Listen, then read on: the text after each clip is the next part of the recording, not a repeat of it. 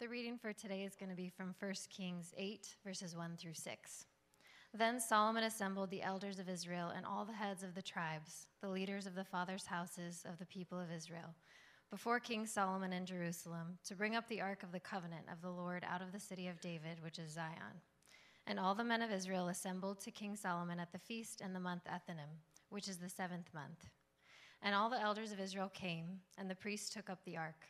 And they brought up the ark of the Lord, the tent of meeting, and all the holy vessels that were in the tent. The priests and the Levites brought them up.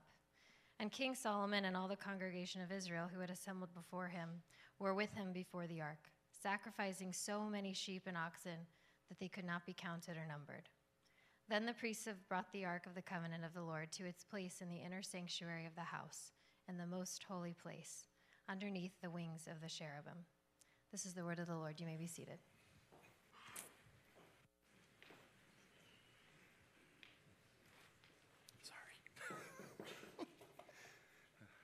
Thank you, Caitlin.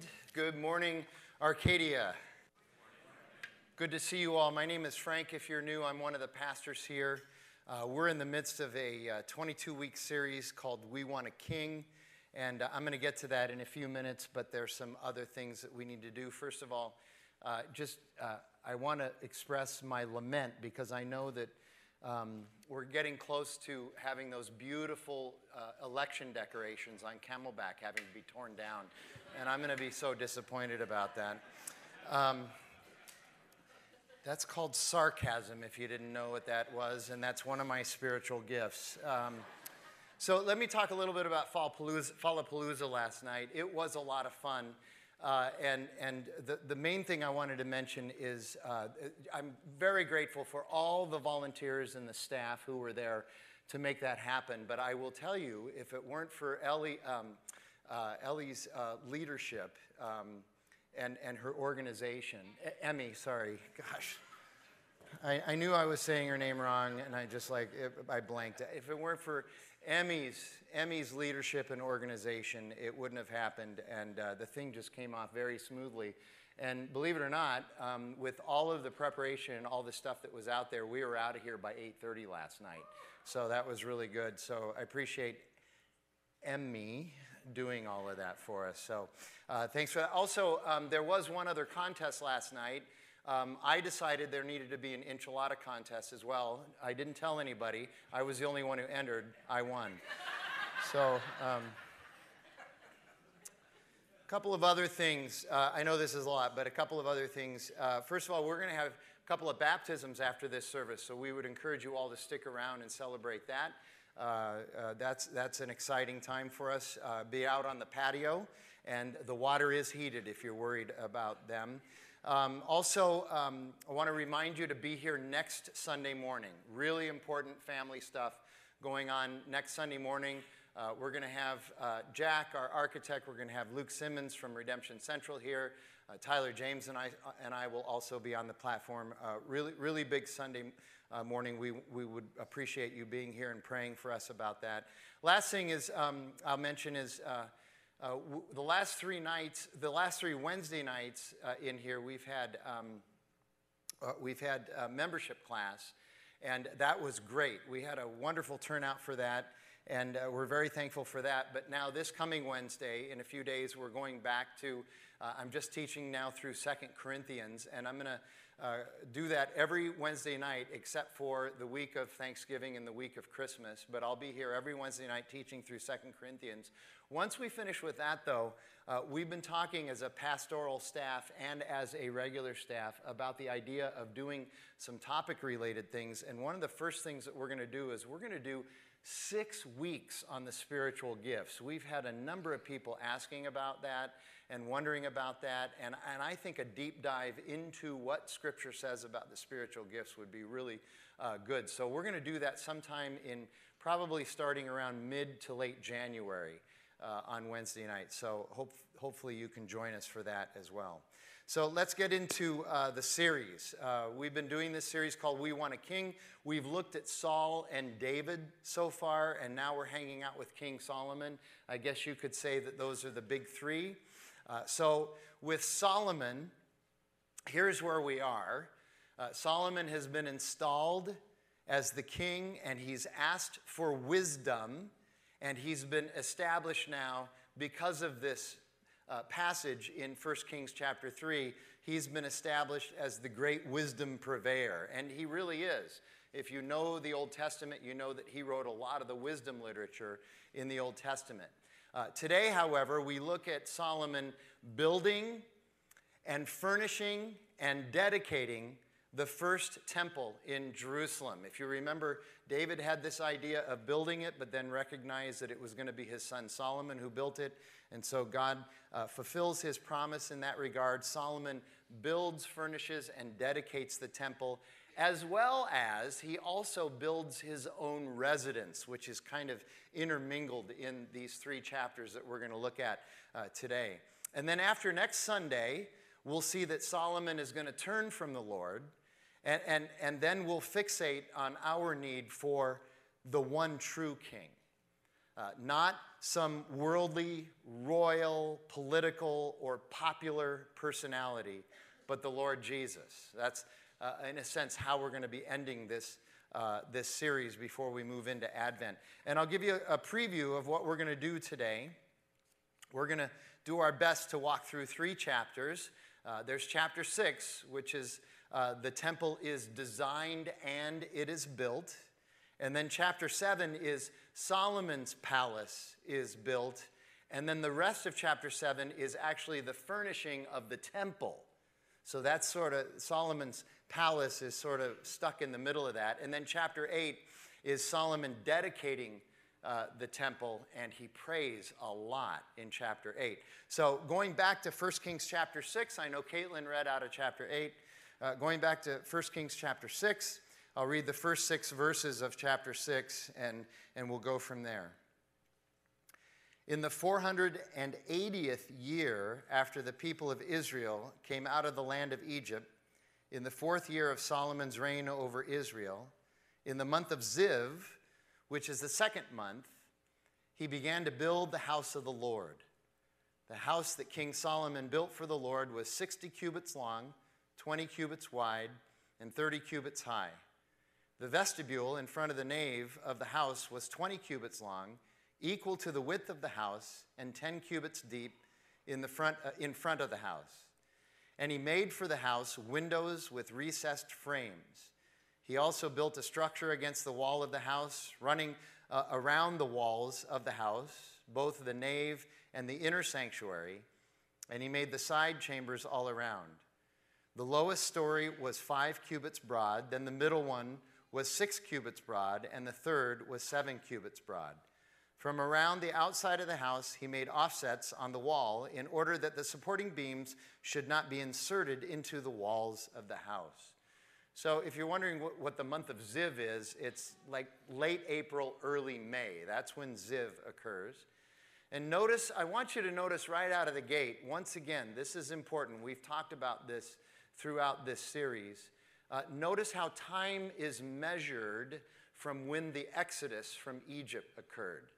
The, the, the author says, in the 480th year since the time that, they, that God led them out of Egypt.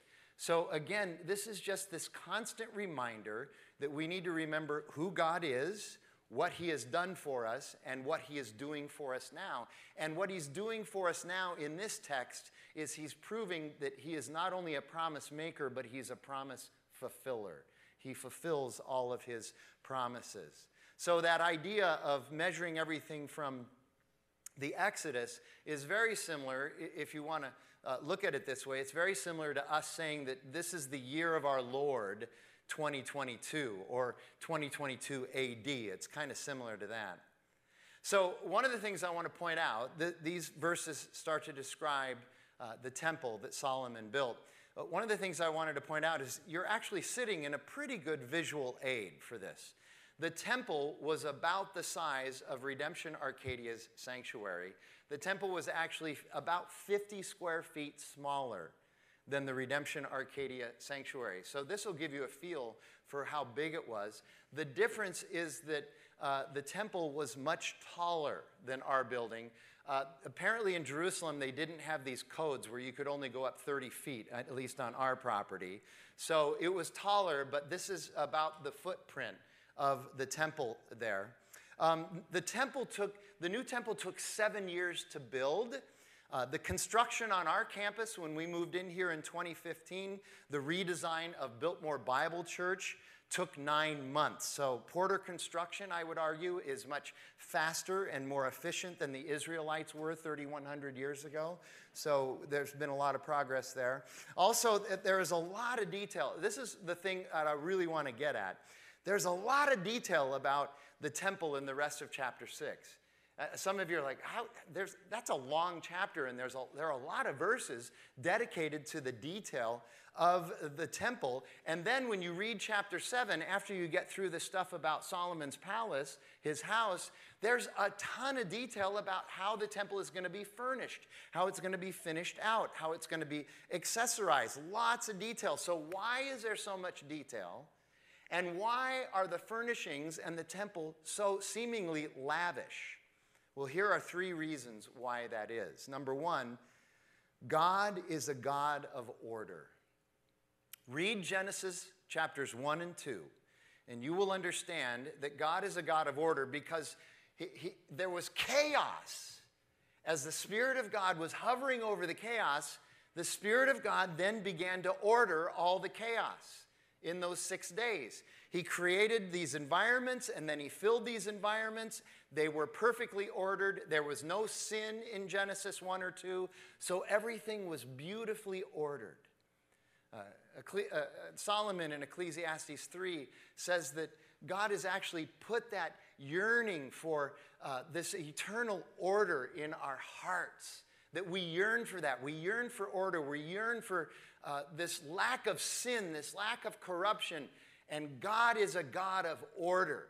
And so it's important to understand that. The problem with Genesis 3 is that sin entered the human condition, and not just the human condition, but sin entered the created order and disordered everything. So we live now again in chaos. Have you ever felt like it was a bit chaotic out there in the world? Certainly. So everything is disordered now because of sin. It's not just our relationship with God that's disordered, it's our relationship with each other. It's our relationship with God's good creation that's disordered. It's our relationship with ourselves that is disordered. It, it's just a mess. And so the construction and the instructions, ordered in such detail and beauty, is symbolic of how, even though humans live in chaos and live in disorder, which is brought about by sin, God is still sovereign and we can trust Him for goodness, truth, wisdom, and this order that we all desire. If you were with us last week and for our conversation with David Massey, I think the, the most powerful thing that David talked about was how no matter how messed up everything is here, we recognize that Jesus is on the cross. That confirms his sovereignty, that he was on the cross and he was raised from the, uh, from the tomb. That confirms his sovereignty. So even though it's a mess down here, we can look to him for order and for goodness. We can trust him for his grace and his mercy and his love. And so we have a true north. We have, we have this anchor of truth and grace in our lives. That's really important. The temple symbolizes that order that we look for. Second of all, the temple is representative of the majesty and magnificence of God. Now, here's the thing it's not that you and I are insignificant or unvalued.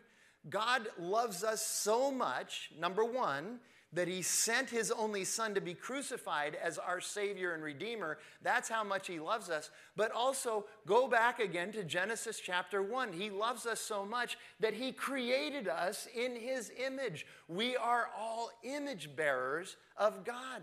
That's a declaration not only of his love for us, but also of his desire to be in relationship with us, that he created us in his image and after our likeness. And that's every single one of us. Whether you believe in Jesus or not, you are still an image bearer of God.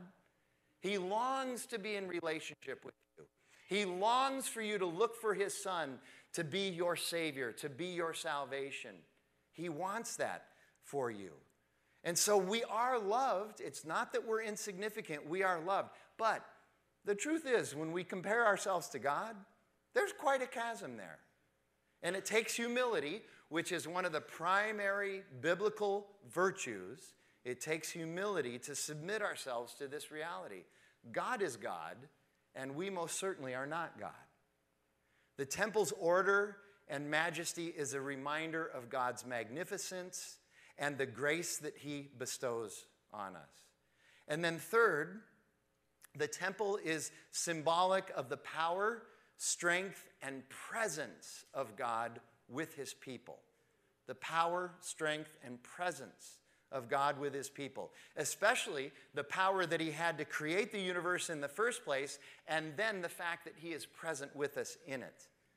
The temple is very similar to many of the grand churches and, cathedrals in Europe. Those are designed to inspire awe from the worshiper. And this is important not awe of the building, but awe of the, of the one creator who created this building. It, it, it's, it's, in a way, it's a terrible shame that on Sundays, the great cathedrals in Europe are mostly empty. I'm sure many of you know this. On Sundays, they're mostly empty, but during the rest of the week, they're filled with tourists looking at the building and they're in awe of the cathedral. They're in awe of the building. You're missing the point when you do that. The building is designed to point you to the awesomeness and the magnificence of God. And this can be hard for some in the 21st century to see, but the temple is an example of sometimes we need to sacrifice practicality for a clear statement of God's reputation and character. Sometimes we will sacrifice practicality for a clear statement of God's reputation and character. Now, we don't do that very much today, but it's also I will just say this about Redemption Arcadia it's why we take worship and the liturgy in our services so important in Redemption Arcadia, because that's where we try to honor God's reputation and character, His majesty, His awesomeness, and His presence. And yet, even though we have all this information about the temple, the building, and its furnishings, it can be somewhat challenging to modern readers like us to discern exactly what it might look like. It would be nice if the Bible had supplied us with all of the architectural renderings and the engineering schematics. Then we'd be able to know exactly what it looked like. So we just have to make do. If you ever go on Google, you can see all these different ideas of what it might look like. Here's one of the ideas of what it might look like. And that's sort of cut out so you can see on the inside. So again, that footprint would be about the size of, of this building here. Uh, one of the things I want you to notice, though, just one of the wonderful uh, progresses of technology, notice there's no HVAC equipment on the temple. So, you know, it, uh, that must have been tough in Jerusalem during the summer when it was over 100 degrees on, you know, on Saturdays. People would be like, nah, let's just go to the lake. So um, it's going to be really hot in there. Anyway, so that's the temple, the building of it. Now we're going to take a look at Solomon's residence. Now, this text of Solomon's residence is between the building of the temple, there's the rest of chapter 6, which we didn't read, the building of the temple, and then after uh, we read about Solomon's residence, the rest of chapter 7 is going to be furnishing uh, the temple. So, uh, chapter 7, verses 1 through 12. Solomon was building his own house 13 years, and he finished his entire house. He built the house of, for, uh, of the forest of Lebanon its length was 100 cubits, and its breadth 50 cubits, and its height 30 cubits. And it was built on four rows of cedar pillars with cedar beams on the pillars. And it was covered with cedar above the chambers that were on the 45 pillars, 15 in each row. There were window frames in three rows, and the window opposite uh, and, the, and window opposite window in three tiers. All the doorways and windows had square frames, and window was opposite window in three tiers. And he made a hall of pillars. Its length was 50 cubits, and its breadth 30 cubits. There was a porch in front uh, with pillars and a canopy in front of them. And he made the hall of the throne where he was to pronounce judgment, even the hall of judgment. It was furnished with cedar from floor to rafters. His own house, where he was to dwell in the other court back of the hall, was of like workmanship. Solomon also made a house like this hall for Pharaoh's daughter, whom he had taken in marriage. All these were made of costly stones, cut according to measure, sawed with saws, back and front, even from the foundation to the coping, and from the outside to the great court. The foundation was of costly stones, huge stones, stones of eight and ten cubits. And above were costly stones cut according to measurement and cedar. The great court had three courses of, of, of cut stone all around and a course of uh, cedar beams. So, uh, so had the inner court of the house of the Lord and the vestibule of the building. Notice all the cedar. so, uh, Lebanon at that time was famous for cedar, so they had to import all this cedar to be able to build with it. Cedar is considered the very best wood. And again, uh, the cedar is, is, is considered strong and statuesque. It's the most important wood. It was, it was the wood that would be the most awesome and the most impressive. Had to be imported, and it had to be constructed only by cedar specialist carpenters. Apparently, they had a union. You, if you were, if you were, tra- you apprenticed in cedar, and then you became anyway. So, and, and then just you look at verse 8 and this special section for Solomon's wife, uh, the daughter of Pharaoh. And we mentioned that and read about that last week in 1 Kings chapter 3. Uh, I think we need to deal with that a little bit because it would be pretty common knowledge that this was maybe not Solomon's only wife. Anybody want to take a guess how many wives? Yeah. Yeah, 700 wives. Okay. Our founding pastor, Tom Schrader, used to say all the time, that's the original 700 club. People don't seem to know that. Um, and then, of course, he also had, what, 300 concubines? A thousand women, okay? So, uh, so why the special mention of this wife of Pharaoh's daughter? Why the special mention of that? So there are actually two theories there. Uh, I'll give you the first theory, which I don't buy into. Is first theory, the first theory is well, this is Solomon's favorite wife of the 700. Okay? Now, right out of the gate, that makes me wonder which algorithm they were using to determine what his favorite wife would be. And it's not my favorite theory, and here's why. Because Solomon wrote the Song of Solomon with and about his Shulamite wife, I, am pretty sure that if he had a favorite wife, it was probably his Shulamite wife who's been memorialized in uh, Scripture. And even if the Egyptian wife was his favorite, then the question becomes what do you do with the other 699 wives who are feeling a little bit left out, maybe? And I know, I know, I get it. In their culture, 3,100 years ago, it would never allow for those other wives to be upset. They just, had, they just have to take it. But still, you have to understand, given human nature, it seems like that would still be asking for some trouble because feelings are feelings. So here's the second theory, and I think it's the right one it's political. Solomon had married an Egyptian woman, the daughter of the Pharaoh, and this was a sort of political alliance, ironically, with Egypt. Do you see the irony there at the beginning of chapter 6? It's been 480 years now since you were led out of slavery from Egypt, and now Pharaoh has married the daughter, I'm sorry, uh, Solomon has married the daughter of Egypt's Pharaoh in order to form an alliance with Egypt. There's, there's all kinds of irony there. And it's also strange that Solomon would do that because, very specifically, God would say, Don't make alliances with foreign nations because it demonstrates a lack of trust and faith in, in me. But it is political. This idea that he was taking care of Pharaoh's daughter uh, makes considerably more sense. So there's really nothing romantic uh, or favoritism about it. I just think it's straight up politics and pragmatics in that case. Now, to me, it's very interesting, and maybe you notice this too. Solomon's palace took 13 years to, to build and was about twice the size of the temple. So it's twice the size of this building right here, Solomon's palace, and took twice as long uh, to build it. That just seems odd to me. Uh, maybe it's room for the other 699 wives. I don't know. But anyway, I investigated all of this. And so there are three interesting things to know about that. Number one, the temple, this was the first temple that was built. It was magnificent, but if you remember that hundreds of years later, when Herod built the new temple, about, thousand, about a thousand years later, It was massive in size, much bigger than the original temple, especially compared to Solomon's idea of a temple.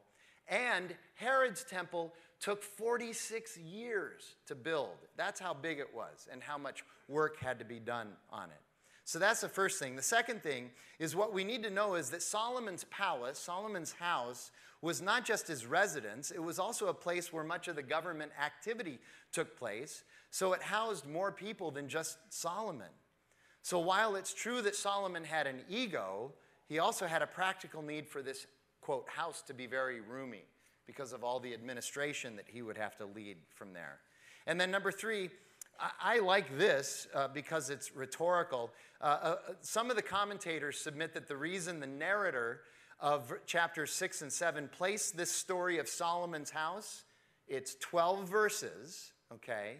Right between the verses describing the building of the temple and the furnishing of the temple, each of those 38 verses long. The building of the temple and the furnishing of the temple, 38 verses. It's a rhetorical way of dwarfing Solomon's house so that the reader understands exactly who God is. It's not Solomon, it's the Lord God, it's Yahweh.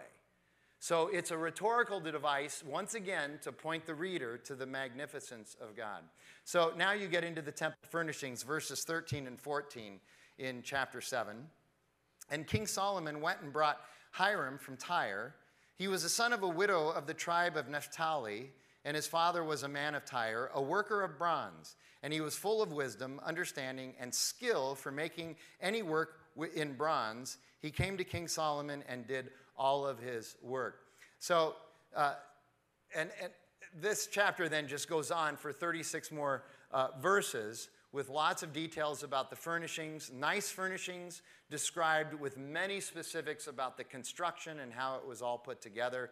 And it's, again, it's very lavish, best quality. And it's helpful to understand that the specific furnishings that are emphasized and decorated the temple, these furnishings are actually, many of them, are a throwback or an allusion to or a shadow of the Garden of Eden before sin entered it. So again, there's, there's, there are all these rhetorical devices pointing to God as creator, God is sovereign, God is magnificent, God is the one true God, God is our true north, all of these things. The Garden of Eden in its ordered creation and existence before sin entered. And then finally, this guy Hiram, quite a lot of biblical juice for this guy from Tyre. He's, he's in some other places as well. He was known as an expert in both bronze work and in cedar carpentry. So he did all of that work. And, and so a lot of attention given to these furnishing details, just as there is to the temple itself. So now, chapter 8, the dedication ceremony of the temple. And, and again, it's quite jazzy. We'll start with those first six verses that uh, Caitlin read for us. Then Solomon assembled the elders of Israel and all the heads of the tribes and the leaders of the fathers' houses of the people of Israel before King Solomon in Jerusalem to bring up the ark of the covenant of the Lord out of the city of David, which is Zion. And all the men of Israel assembled to King Solomon at the feast in the month of Ethanim, Ethanim, sorry, I have trouble with that, which is the seventh month. So this is now in the fall. And all the elders of Israel came, and the priests took up the ark, and they brought up the ark of the Lord, the tent of meeting, and all of the holy vessels that were in the tent. The priests and the Levites brought them up. And King Solomon and all of the congregation of Israel who had assembled before him were with him before the ark, sacrificing so many sheep and oxen that they could not be counted or numbered. Then the priests brought the ark of the covenant of the Lord to its place in the inner sanctuary of the house, in the most holy place, underneath the wings of the cherubim. So, right away, you see that there's an importance of the ark, the ark of the covenant. Uh, the ark, the holy ark of God. And the ark is placed in the center of the temple in the Holy of Holies. Now, we understand from uh, scripture and historical readings that only one Levite priest was allowed to enter the Holy of Holies only one day a year. That's it. And, and that's where the, the ark was. And, and there's even stories of the fact that because the Holy of Holies was so special, um, uh, and, and nobody could actually enter the Holy of Holies except for this one priest And it was, it was a blessing to, to get to go in there, to be selected to do that. Uh, but they would actually tie a rope around uh, one of the priest's ankles when he went in there in case for some reason he had a heart attack and he died while he was in there. Nobody else could go in there and drag him out. They would just drag him out by the rope. This is how sacred this place, uh, this place was. So the ark is understood as the very presence of God and his glory. And his glory. And it reminds the priest serving in the temple that the people attending and the people attending the temple that God is the center of everything. So again, everything is just pointing to God. Now, on Tuesday mornings during scripture reading in, in here, we've been reading through the Torah. It's taking us a while to get through uh, the Torah. Uh, it's really fun, really interesting, and sometimes a bit repetitive. And if you think I have trouble with names, just come on. Uh, it's really hard, okay? Um, but it's been great. But one of the things I've noticed, uh, I'm beginning to just reading through the Torah and then the history of Israel, you begin to bridge so many gaps and you begin to understand so many more things. So during this series, We Want a King, we keep reading about how every time God's people would get together for some sort of celebration, there had to be a feast. And, and there's this huge emphasis on feasts. And then you read in the Torah about how God said, You must have a feast here, you must have a feast here. When you gather for this sacrifice, there needs to be a feast. When you sacrifice all of these oxen and sheep, they would be sacrificed, and then they would be carved up in such a way, some things would be uh, disposed of, but the other things would be given to the people to eat. That was the point, okay? And so there's this all this emphasis feast, feast, feast, feast. It's like they're Southern Baptists. They're feast, feast, feast. I'm kidding.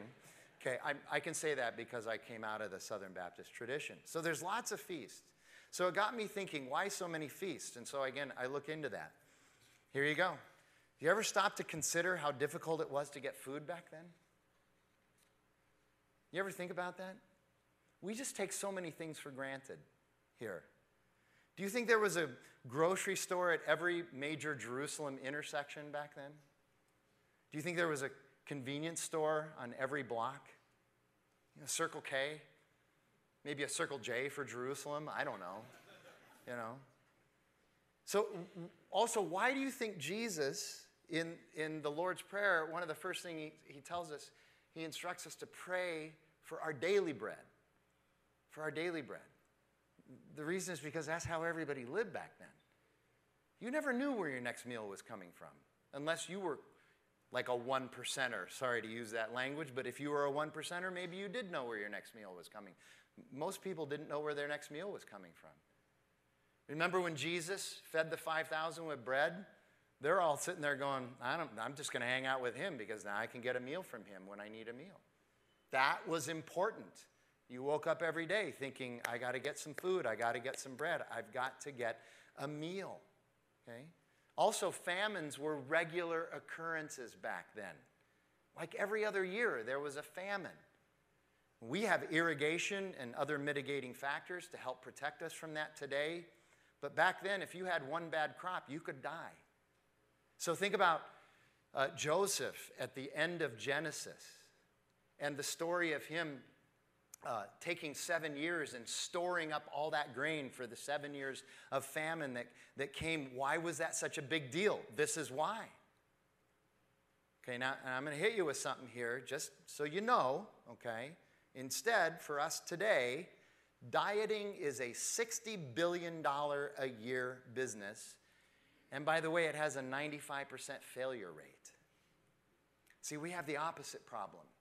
We have an abundance and I know, I know, you know, uh, supply chain and all that, we're worried. I, I get it. I'm worried too. I've grown accustomed to having everything I want whenever I want it. I've grown accustomed to that.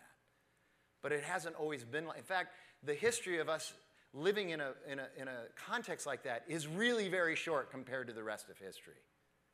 You, you were concerned about where that next meal was coming from.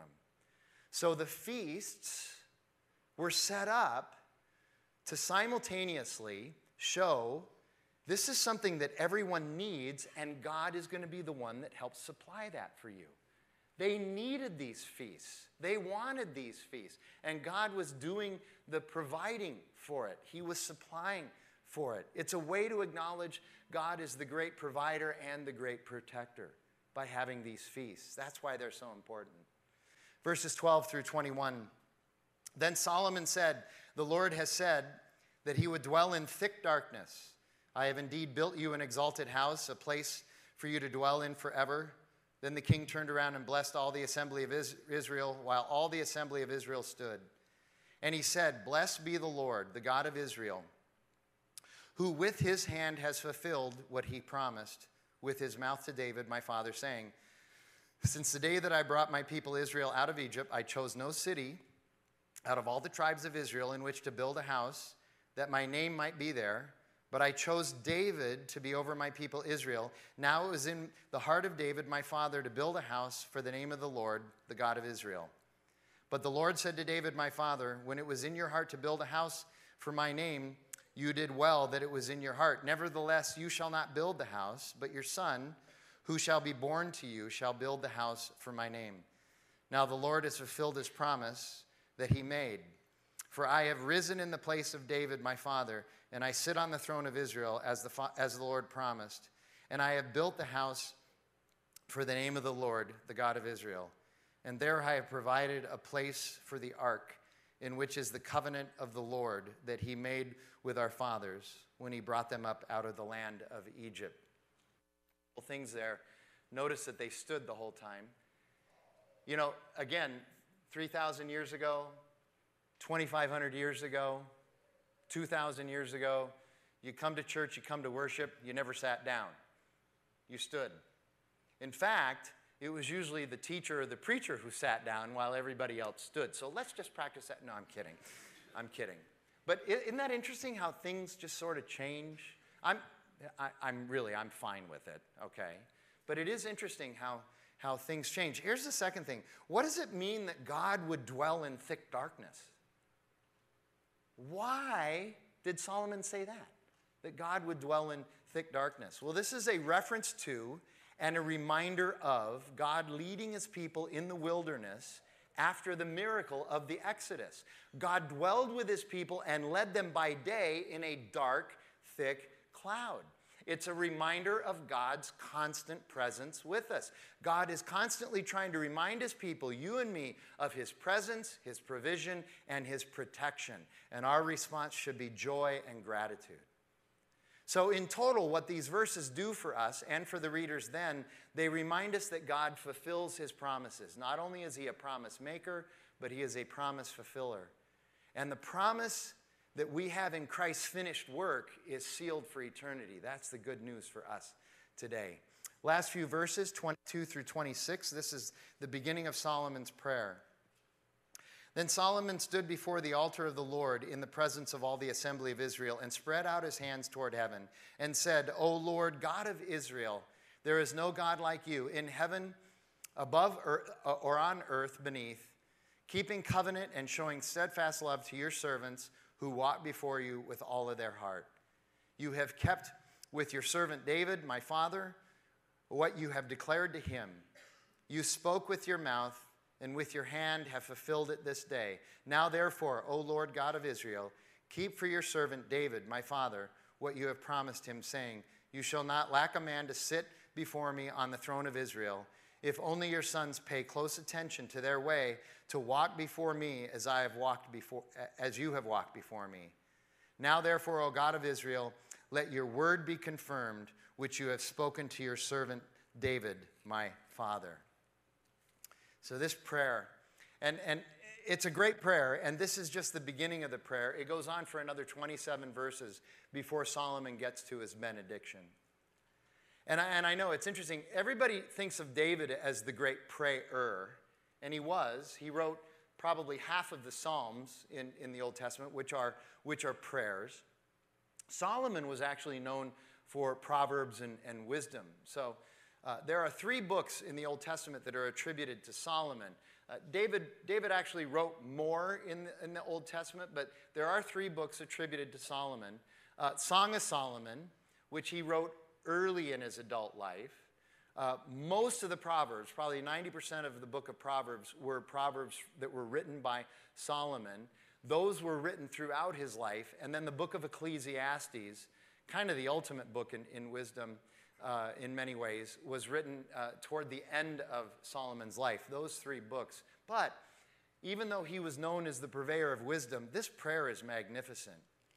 And again, you, you look at this prayer and you realize here's what Solomon is, is doing. He's saying, You're God, look at what you did, and look at what you're doing. You are a promise fulfiller. So, what we looked at today the temple gets built, Solomon's home is built, the temple is furnished, and Solomon dedicates the temple and he prays. And critical to our understanding of these three chapters is that God is big, God is ordered, God is majestic, God is sovereign, God is powerful, God is provider, God is protector, God's presence is with us, and God deserves his exaltation.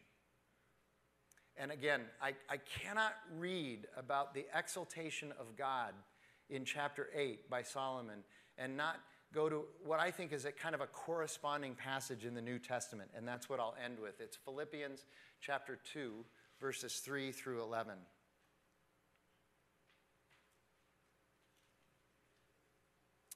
So Paul writes to the church at Philippi Do nothing from selfish ambition or vain conceit, but in humility count others more significant than yourselves. Let each of you look not only to your own interest, but also to the interest of others. Have this mind among yourselves, which is yours in Christ Jesus. So, Paul gives us a principle that we need to have humility in, in our relationships with others, submitting to one another, thinking about the other. It's not that we don't get to think about ourselves. Paul specifically says we can think about ourselves, but we also have to think about ourselves in relationship to others and think about other people's interests and submit ourselves to that. And then what he does is he gives us his sermon illustration. He gives the example. He says, What you need to do is have the same mind in you that Jesus Christ had it. And then he describes that mind who, though he was in the form of God, did not count equality with God a thing to be grasped, a thing to cling to. But rather, Jesus emptied himself. He took the form of a servant, and he was born in the likeness of men in the likeness of humans, and being found in human form, he humbled himself by becoming obedient to the point of death, even death on a cross. Most scholars think this is actually a song, a psalm, and a prayer that Paul is singing to God and leading the Philippian church in singing to God and exalting God. It's, it's, a, it's a beautiful, beautiful um, prayer it's a beautiful song. And he says, here's what Jesus did. He became obedient to his mission, even to the point of going to a cross, the, the most brutal form of execution ever devised, and dying for us. In, in Ephesians, Paul says, out of reverence for Christ, you and I are to submit to one another. Out of reverence for what Christ has done, out of reverence for what he submitted to on our behalf, we are to submit to one another. Because then here's, here's the pattern that happens. Therefore, because Jesus did this, God has highly exalted him and bestowed on him the name that is above every name, so that at the name of Jesus every knee would bow in heaven and on earth and under the earth, and every tongue confess that Jesus Christ is Lord to the glory of God the Father.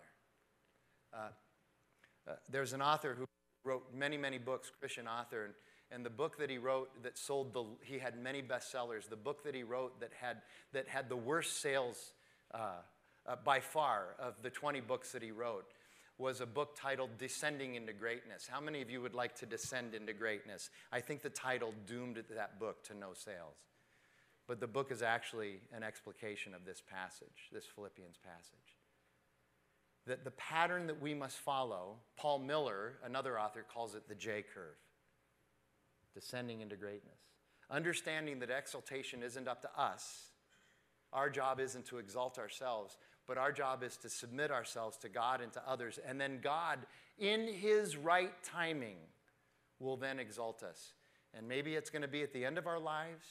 Maybe it's going to be during our lives. We don't know. But the idea is to have the faith to be able to trust God for His exaltation because He's God and we're not. Let's pray together. Our Father, we thank you for your word and its truth, and we thank you for just this tremendous example in Scripture of who you are, of your magnificence, of your provision, of your protection, of your promise keeping, and, and just your wisdom. God, I pray that we would all have a, a heart that just wants to submit our hearts to your hearts, submit our wills to your will. Like Jesus submitting himself to the cross, we should submit ourselves to you. Give us the courage to be able to do that. We pray that in Jesus' name. Amen. So we're going to proceed with our time of reflection and response. Going to sing two more songs together, uh, led by our, our team up here. We're also going to take communion together if our communion servers would come forward, please. And I just, again, as a reminder, and maybe you've never even heard these words before, but they're wonderful words. On the night that Jesus was betrayed, the last night of his life, he knew what was coming. He knew the cross was coming for him. He's with his disciples and he picks up the bread, and after giving thanks, he breaks the bread and he says, This is my body, and it's been given for you. Looking forward to the cross. Do this in remembrance of me. And after they had supped on the bread, he picked up the cup of wine and he said, after giving thanks, he said, This is the cup of the new covenant. It's my blood poured out for the forgiveness of your sins. Do this in remembrance of me. He's, he's calling people who have given their lives to Jesus. As we're going to witness today in baptism in just a few minutes, he's called people who have given their lives to Jesus to partake of this sacrament, this, this meal, the bread and the cup. And so as we come, we come confessing that we need Jesus, but we also come celebrating that we have Jesus. So let's do that right now.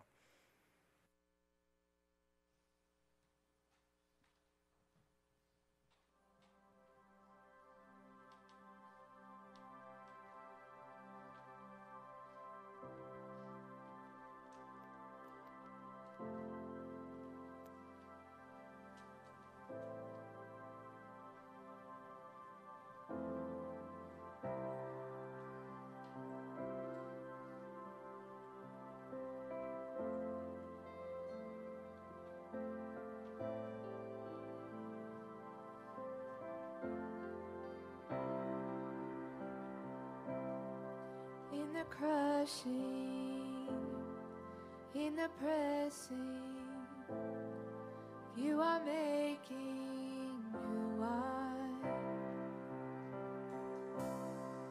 In the soil I now surrender, you are breaking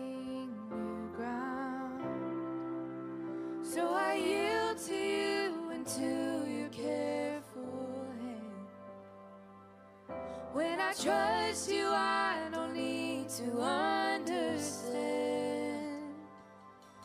So make me a vessel, make